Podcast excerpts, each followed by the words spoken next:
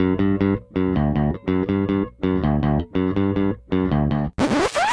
there, this is Jay from Filmstrip dropping in to let you know you're about to hear a classic episode from our archives.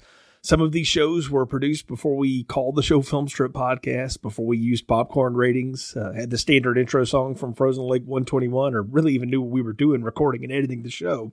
However, there's a lot of fun in them, and we hope you enjoy. Just wanted to let you know in case you noticed the differences. Now, on to the show. Welcome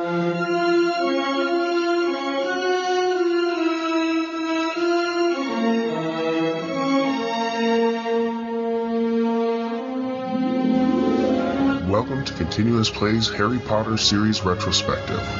We will be reviewing each of the Harry Potter films this fall up until the release of the first part of the series finale, Harry Potter and the Deathly Hallows. These reviews will be spoiler filled, so if you haven't seen the movies, watch them before listening to our podcast.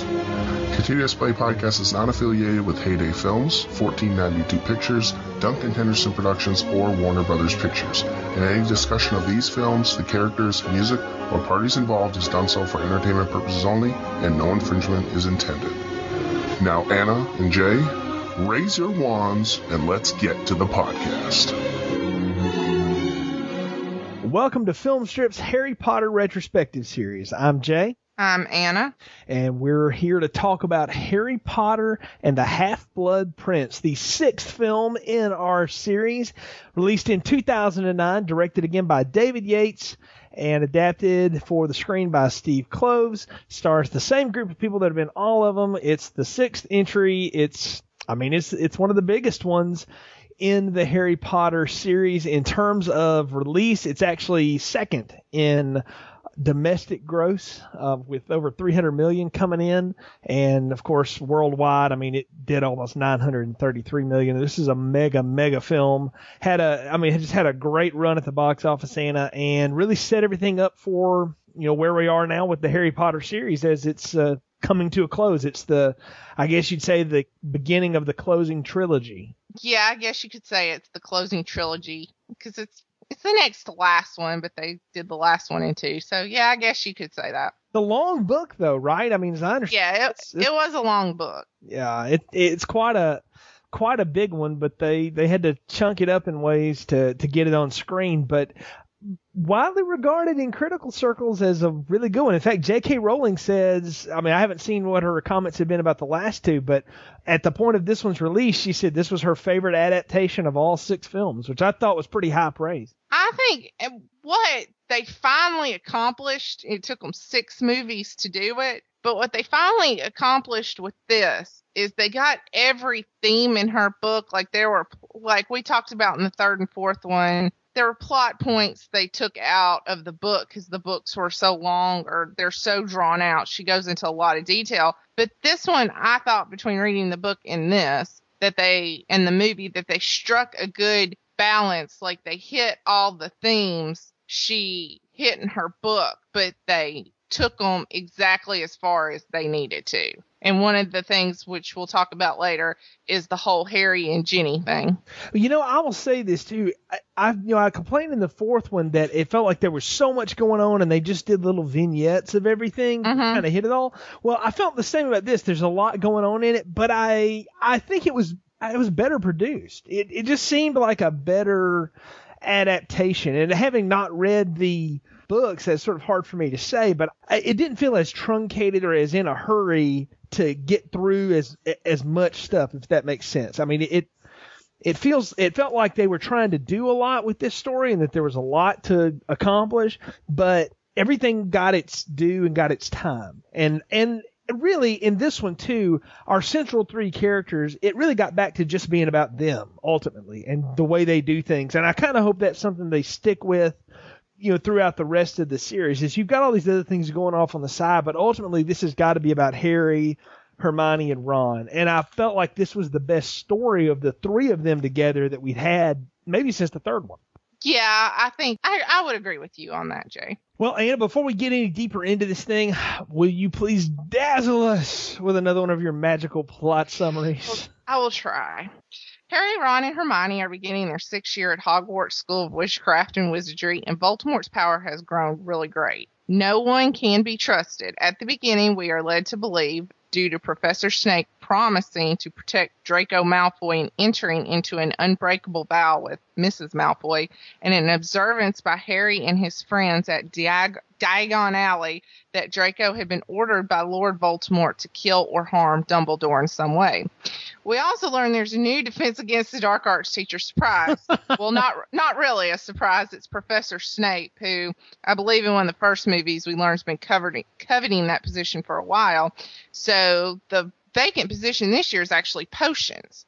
And so Dumbledore recruits Harry to try to recruit Professor Slughorn, who apparently was at Hogwarts a long time ago.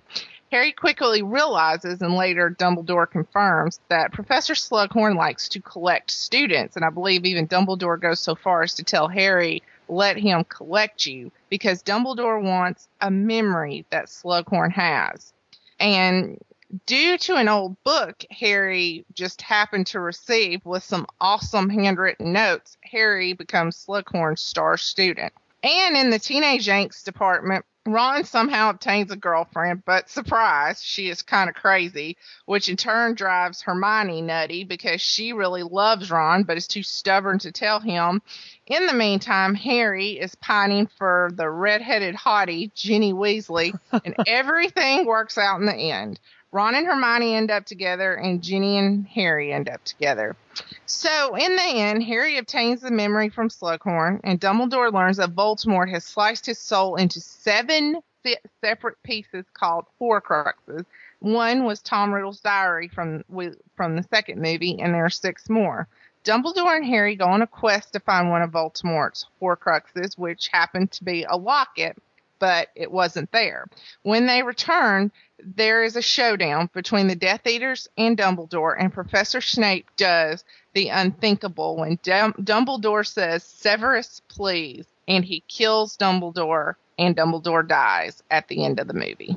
Dun dun dun. What a downer too, man. Wow. I mean, it's there's Obi Wan Kenobi uh, sacrificing himself uh, several chapters later than than normal, but yeah, I mean, it, that had been the hot rumor was, you know, Dumbledore eventually is going to get it. I mean, everybody talked about that. And I'll tell you, I think you could see that coming too, right? Like that had to ultimately happen. There was going to be this major thing that sent everybody finally over the edge in this battle. And of course, it has to be the the person you and I've been fingering is there's something not right with him from the beginning. Snape who does it. I mean, it, it's always you know that guy. It uh, it always is. Yes, that's true. He but what kills me is when this when this happens is that she throughout the movies and the whole series and the movies say this too is that Snape get exonerated. He's always like they thought he was the one in the first book they thought it was him but it was really Quirrell. Yeah. And you know, he always gets exonerated. And, you know, I think in the fifth in the Order of the Phoenix, they don't really, the Sirius and Mad Eye don't really trust Snape. But Dumbledore's like, no, no, he's okay. But he always seems to get exonerated and it's just to me shocking that to me it's actually more shocking that he did it because he's always getting exonerated either by his own actions or Dumbledore believes him, and then the book ends like this that he actually did it. So I actually find that a little more shocking and a little different than but I guess everybody just kind of assumes where there's smoke, there's fire. Well, I I would. I mean, as someone again who didn't read the books, is just following this as a movie series. You saw the setup coming. It was either going to be him, or I really thought the Malfoy kid was actually going to get to do this. And you read the book. When you read the book, was it as big a shock as it was for like me when I watched it? Because this is the first time I've seen this one, and I watched it and I was like, wow. I you know I kind of expected him to go there, but then again, I didn't expect him to go there because, like you said, they always let Snape off the hook. Yeah, I I was shocked. I was shocked that he would do that. But as I'm reading the book and with the movie too, with this series, whether you read the books or see the movies or both, nothing is ever as it seems. No. So I kept thinking after I read the book, there's of, of course it's at the end of the book and you I would have to I had months months before the next book came out, years or months before the next book came out to think about it, but is what are we missing? There is something there that we're missing. That's what I thought when it happened. Yeah, I mean it's definitely a big turn, but it is one of the most satisfying dramatic conclusions in these different chapters. If you look at these movies as chapters of this story of Harry Potter, a lot of times they just leave you hanging, particularly the last two. Goblet of Fire and Order of the Phoenix really left you hanging. And not to say that this one doesn't, but uh, there was a I had satisfaction with the conclusion. I felt like everything that had happened in the movie led up to this, and now I'm ready for the next chapter, as opposed to all this stuff happened and it'll matter in five years. You know what I mean? So Yeah. I was satisfied with it, much more so than I have been really since Prisoner of Azkaban. And I know, and if, if you notice from the plot summary that I did, I'm constantly going back to different book, different Yeah. movies like the Tom Riddle's Diary and the Chamber of Secrets and stuff like that. So this is where it all, this to me is what the fans expected the fifth movie to be is this is where Voldemort's powers gotten stronger and it's going to get stronger and he has killed he has killed Dumbledore. Dumbledore has died. There has something has happened. All this stuff we've referenced, all the movies and the references from the past movies, books, whatever you want to call it. And here we are. This is the first time I think it has kind of accumulated into one one big ball and we're moving forward. Well, it's now it's time for the showdown. It, Right. Instead of that- getting piece here, piece here, Yeah. piece here, piece here. and you said in the last podcast you you got to start really paying attention to stuff because there's so much in five that is brought back up and paid off in six and you were right about that the tom riddle thing i had forgotten about that i had to go you know stop and go and google what who is that what is the diary and go oh yeah chamber of secrets because i had forgotten that I had moved on from that, and I thought, you know what though? If you're a fan of these books, you keep up with these little nuggets. This is where it starts all paying off. And Yes. in that respect, I I like the the payoffs that are coming because there's so many of them. They can stretch them out over three films, and this was a big one for me though because again. You know, I was not a fan of the Goblet of Fire. I didn't like it at all. I think I said I would never watch it again, and I pretty much hold to that. I don't know that I will, and I don't know that I'll ever watch Order of Phoenix again. But this is one I could go back to possibly. I mean, there's things here I'm not real crazy about, but I like the ending of this and I like that it all culminated. You know, I mentioned him before. Eh, we need to talk about Draco Malfoy, played by Okay. Tom Felton. Played this the same kid that you know. All these kids have played all these parts all these years, and I felt like he hasn't had anything to do really since the Prisoner of Azkaban story. And I don't know if that's how it is in the books. He just seems to sort of always be on the side and just be. He's Harry's rival. You know, you just know that going going in. That's how it's going to be. And they give him so much in this story, and I got to say, kid really handled it well. I mean, Tom Felton really played Malfoy with layers that you normally don't get in your bad guy for the story. You know, you would think that a guy like Malfoy would jump on something like this and just be gung ho for evil, but he's really conflicted about it to the point that he cannot carry out the assignment when it finally is in front of him and it just tears him up. And I mean, Harry Potter unleashes hell on him too for it. First off, I'll go back. And in the books, Draco has a little more to do, but it's not anything substantial. I mean, he's still kind of just that kind of pain in Harry's butt all the time, and he's the, you know, he's he's the anti-Harry. I think we've established that he's the rich kid from a good family, and his parent. Not that Harry isn't rich, but he's the pure blood, and his parents are were Death Eaters, and Harry's parents are in the Order of the Phoenix, and I think they both had. I think both their uh, because Harry's parents left him a lot of money. We learn in the first movie. So I think they were both kind of rich, but it's just he's the anti-Harry in every way, shape, and form. But I also think that um, they're kind of setting the Malfoys up. You know, it's. I, I mean, I I kind of feel like we get, and in that regards, he did a really good job. I he I think we get disillusioned with them the more we see them, and if you if you think back we kind of get disillusioned with them. If you think back to the first time, you know, we met Draco in the first book, and but if you remember back to the Chamber of Secrets where we met, meet Lucius, Yeah. he, you know, he's you know, rich and presents himself that way and presents himself very powerful and evil and stuff. And then I just think we're setting up, we're getting disillusioned with the Malfoys or the, the, yeah. You know what I mean? The oh. audience is getting disillusioned with the Malfoys. So maybe now that Voldemort's really in power, they're not as cocky as maybe they were before, they're not as confident or sure of themselves as they were nope. before. Well, think, I, you know, obviously they they've had a shadow cast on them this whole series, right? And we mm-hmm. don't know their intentions, and now it looks like that their intentions are coming clear, and it is as bad as we assumed. Mm-hmm. You know, and it, and in fact, it could be much worse. And you feel like you're starting to feel like the it, you know this this whole thing is, and I'm going back to my Star Wars metaphor here. It's more than just Voldemort versus Harry Potter, or Voldemort even versus the Potters. It's the Death Eaters versus the Order of the Phoenix. Yes. You know that, and I mean, is that right? Because that's how I'm reading this, and it's like the Empire versus the Rebellion. You know, we just yes. we feel like there's those two sides, and as this story reveals itself more, you start to realize this is the story of Harry Potter in the midst of this war that has gone on for decades between these two factions of magic. Well, I don't know. Hold on. Let me take that back. I don't know if I'd agree with that okay. so much. I agree.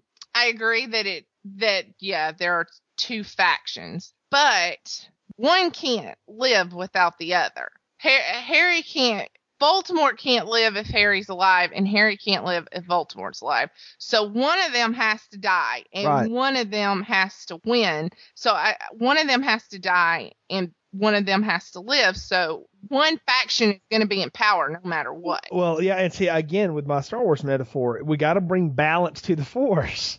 Ultimately, how that's done is in ways that maybe we don't expect or that we assume. But I'm not saying she's ripping it off. I'm not saying. I'm just saying there's a there's a parallel there that again, as somebody who didn't read the books is just watching the movies, you're starting to see who the sides really are. Like it's always been a little muddled for me as to who, who's really against who here? Is it the ministry? Is it this? And you realize it's it's really the Death Eaters versus the Order of the Phoenix, isn't it? Yes. And sort of like it, it's like your opinion on how how the magic world should run, right? On, this is how I see it. There will never be a balance or a harmony. There is one or the other. I, I don't know if that goes with the Star Wars metaphor with storing force because I'm not good with Star Wars. Well, no, you know, you're right, and that's where it differs. And you you brought that up again is that Voldemort can't exist forever if Harry exists, mm-hmm. and and vice versa. So ultimately, it's going to be one taking over the other, but those clearly are our sides.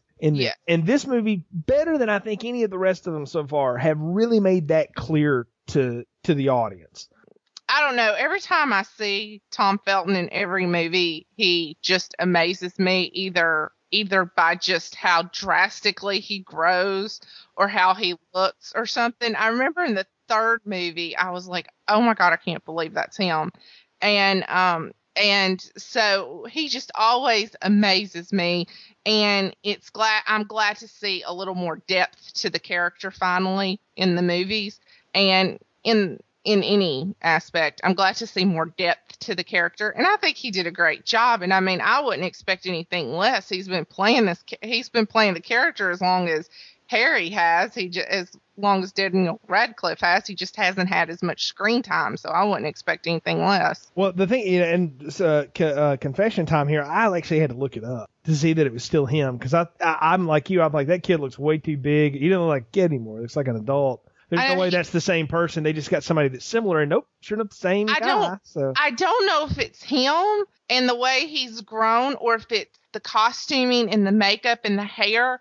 But he just with every after like the second movie, he just looks total from the third movie on. He just every movie he looks different. Granted, they're having to cake it on Daniel Radcliffe and Rupert Grint to hide their five o'clock shadows at this point, you know. Because I mean, if yeah. you see those people away from this, they look like young adults. They don't look like 16, 17 year old kids anymore. They really don't. Even though they're none of them are really big, they they don't they don't look their age anymore. They've actually gotten older than the part now, but they are still able to keep them in that way through costuming. But you're right, Tom Felton looks older and he looks more menacing. I, I'll say that his whole costuming, he went from looking like a little toady bully early Mhm. on to now he looks like somebody that could really kick your teeth in if you if you crossed him the wrong way. He's no he's not just talk. And that's the thing I think I like about the Draco Malfoy character is he he's not just talk. I mean, he can actually do something and he's someone who is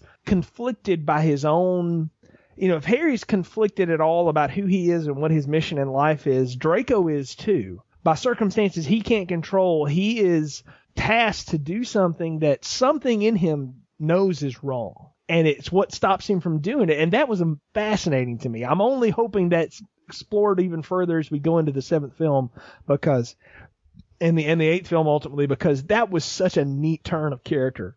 Because if anybody was going to do bad just for bad's sake when he finally got the chance, it would have been Draco Malfoy, in my opinion. And then he, he's not able to do it. Well, I still think that that he. I, I take a different thing. He he is more menacing in this movie. I agree with you. His perform and he's more. I don't want to say sullen. Um, I, like you say, conflicted, menacing. I get that, but to me, I, I disagree with you. I think he's the bully, and he's all, he's been the bully for five for basically five movies. He's been the bully. He's been harassing Harry and Ron and Hermione. You know, Hermione, Hermione with her mud blood, and Ron with being poor, and Harry with just being Harry, and um, being the chosen one, I guess. But I think that I think that, in my opinion, Voldemort charged him with this mission um probably to me to kind of shut him up and quit being so menacing and being such a bully and actually back up what he's talking about with actions uh, that's my opinion on it I, I just took it as he, he took Harry's rival and, and used him. It was it, Voldemort's all about Voldemort, right? So I don't Right. think he's got any care for any of these other people at all. These are just his minions. So eh, you go do it since you seem to hate him anyway. You know, take care of Dumbledore for me. One because he knows that'll really tick Harry Potter off. And, Right. and and distract him, and by all means it does, because you know even though the Draco can't go through with it, it doesn't uh, stop Harry from really unleashing hell on him.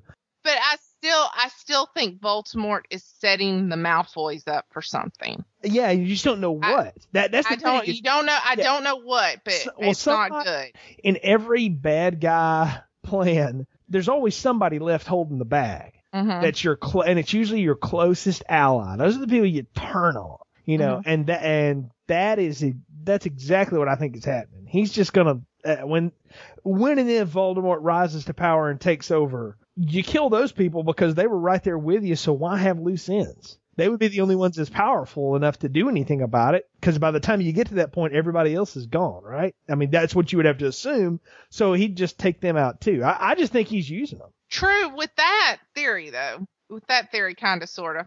I wonder if he is ups- upset because if we think about all his followers, like the the rat looking guy, Peter Pettigrew, Yeah. and um, Beatrix, Helena Bonham Carter, if you look at his follower followers, they were like in Azkaban or they were in some kind of hiding or something like the rat being, you know, Peter Pettigrew being um, the Weasley's rat. The, the, but this whole time, the Malfoys have been out there in the open and in the ministry and stuff, and I'm wondering if he resents them for that or Well, something. I don't know so much that because think about it where all those other people are. It's a strategic position. You have the, True. you know Pettigrew in with the Weasleys because the you know uh, the Weasleys are part of the Order of the Phoenix, Right. and plus Ron Weasley's Harry Potter's age, so you got you there's your eyes and yours there. You have Beatrix Lestrange in Azkaban because who's she keeping an eye on? Sirius Black mm-hmm. and then uh, you have the Malfoys in the Ministry of Magic because that's their place, their magic royalty, if you will, right? So Right. that would be a good place to have it. Th- these are allies who are plants for a reason, and they're supposed to be in there. Which brings me to another point. All right, Snape and Snape's turn to the dark side, if you will. Is that? I mean, I I'm besides the fact that he was the one that pulled the trigger on Dumbledore metaphorically to see him I'm watching this and I I have to just give a lot to Alan Rickman who could probably just sell me that he could be the Easter bunny because he's just such a good actor. You know, he can just become these things.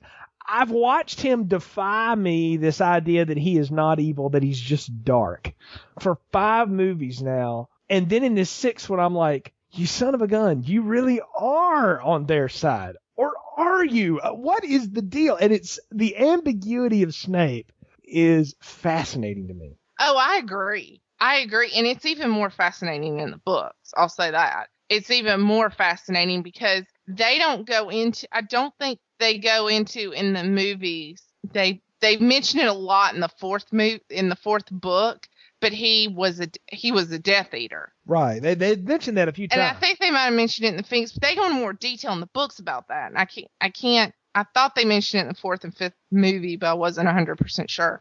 Um, or they mentioned it so briefly, I wasn't 100% sure.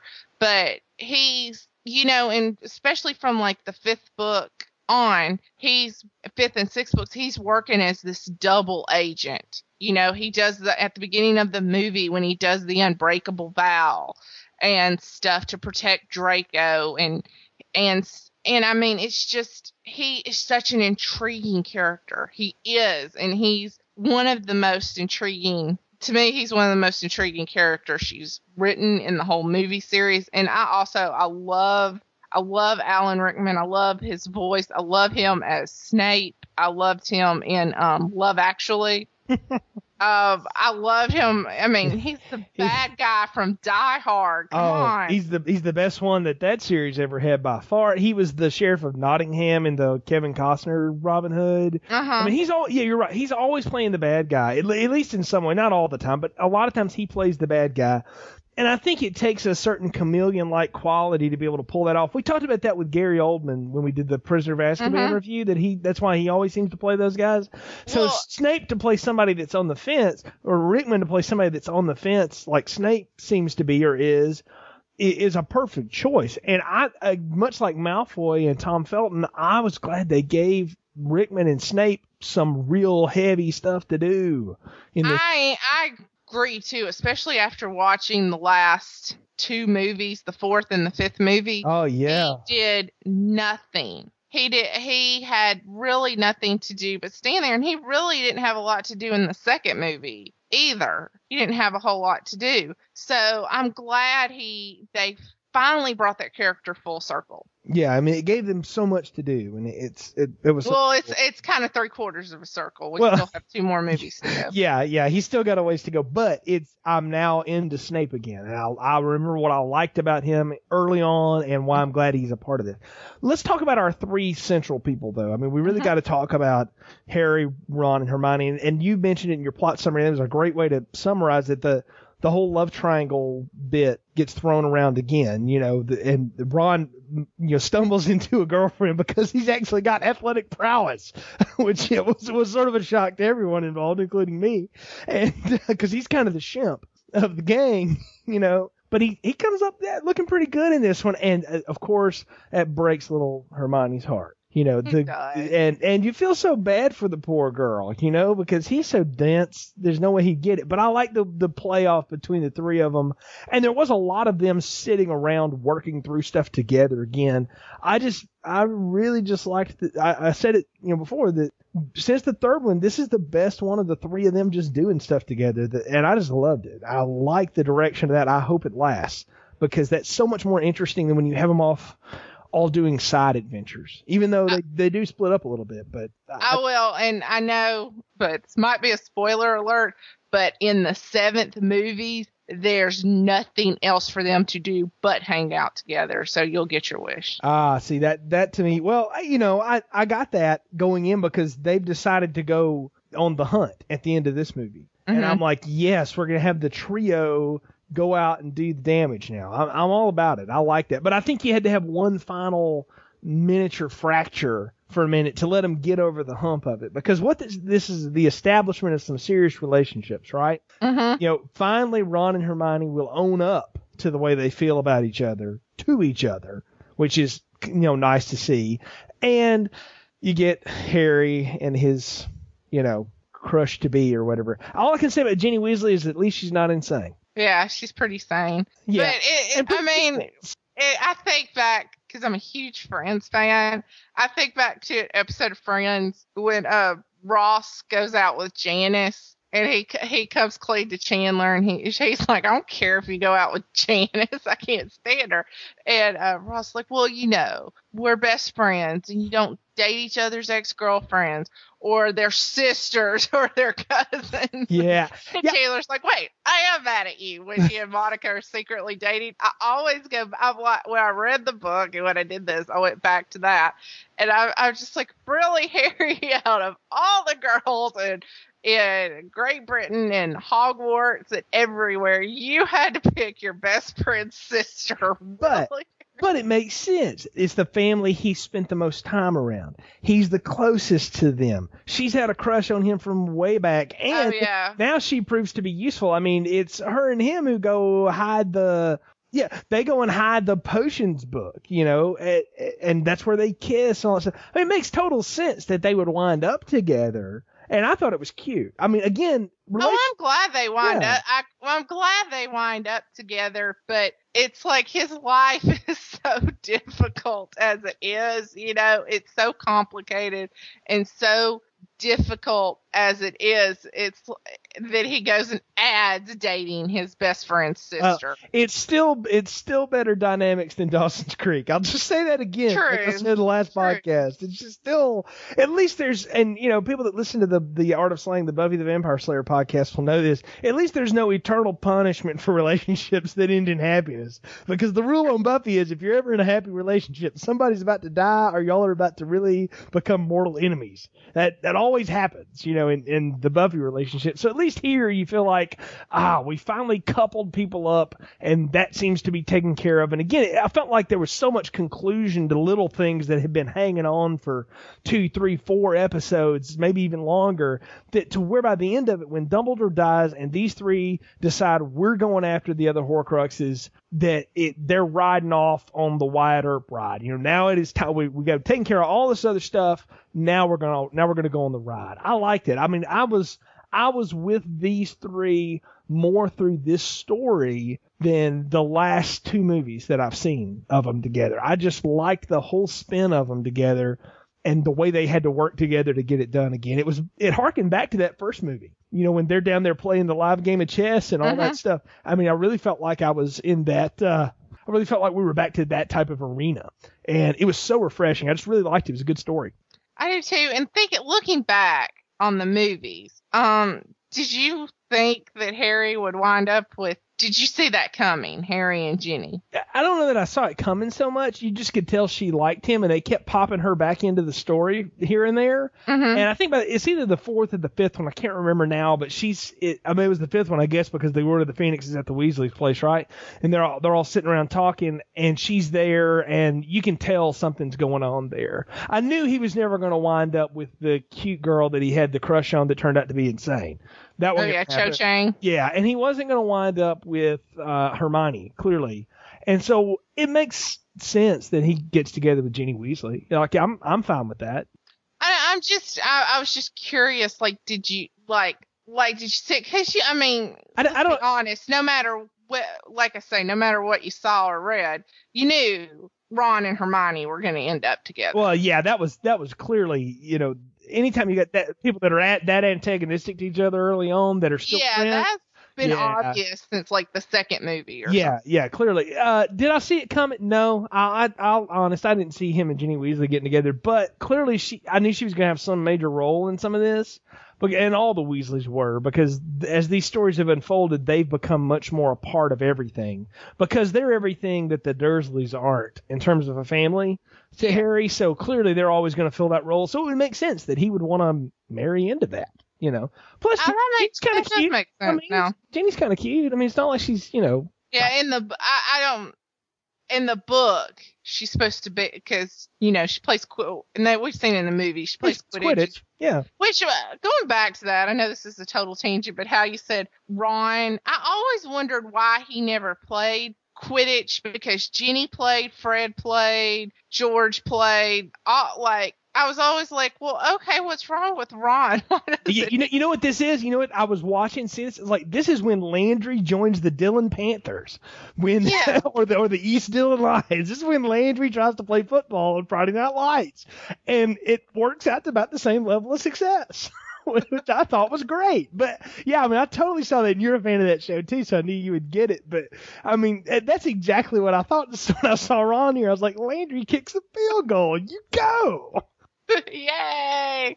Uh, and he didn't have to murder What anybody. what's his band name? This is a total tangent too. What's his Oh. band name? Crucifixious or something? crucifixions or something like that. Yeah, that's uh, Anyway, uh, that's for the Friday Night Lights perspective. yeah, uh, that's our two minutes on Friday Night Lights. But are relating Harry Potter to Friday Night Lights. so, I do you wonder if there's any crossover? I would I want to throw a dare out if there are any crossover Harry Potter Friday Night Lights fans besides you. So, Oh, that's a good one. because you would think those would not be the same groups of people, but you know, You know, we're we're trying to uh, to to get a British boarding school that teaches witchcraft and wizardry, um, and combine it with East Texas some football. But but the analogy works, right? I mean, you, you Does work, It's it's the, the the least expected person finally joins the team, and it's actually useful. Yes, it, it does work. He is he is Landry, red hair and all. Yeah, and he gets a girl out of it, you know, and it, it works. And and it's the wrong girl for him, you know. I know because Landry's was gay. This one's crazy. Well, Landry's was also a hoe for Tim Riggins, but that's another story. Oh yeah. Oh, that's don't that's another podcast for another day. Yeah. But I, I just always wondered why Ron never played. But they they they made Jill- my whole point before that was in the book. Jenny's like supposed to be some little hottie. She's supposed to be you know the athletic. yeah, And I'm she's also um she's more of a tomboy. But look, she had all brothers. She's the youngest of what six? Yeah, she's the youngest of six and has five brothers. And um I mean, so she's a tomboy. She's kind of spunky. She's she's she's the Quidditch player and stuff. So Well, it's um, And and you know that's how she's described in the book, and I'm glad that she, because we haven't seen much of Jenny, you know, except in we saw her in the Order of the Phoenix and of course the Chamber of Secrets. But we, you know, in most of the movies, Jenny, you talk about you know Malfoy or something, Jenny or S- Snape, Jenny hadn't had a whole lot to do, and now here Well- she is. Uh, she's always background dressing, but they make it a point to focus on her and bring her in, which is why you know something's coming, right? yeah, And, and I'm with you on the whole tomboy bit. Like I get that, and it kind of works, and that would make sense that Harry would be attracted to somebody like that because what have we said about Harry from the get go? He's the ultimate jock. You know, Yeah. that's that's what he's supposed to be in in a lot of ways as a metaphor. So and that makes sense that he would wind up with somebody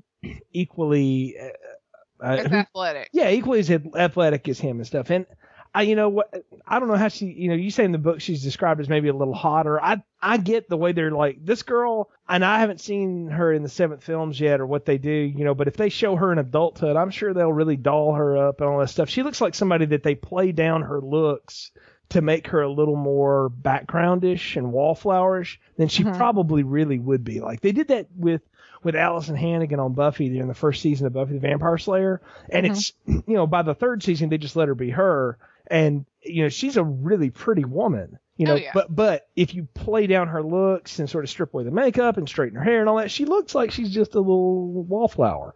You know, so she can play that, and I kind of like that. I mean, the the actress that plays Jenny Weasley, you know, Bonnie Wright has done a good job playing that role. It's another one of those kids that has kind of grown up with the role. And Mhm. so, uh, yeah, I, I mean, I liked that. I thought it was cool. And, and uh, you know, we've talked about the ending a lot, Anna, and, and how it all went down.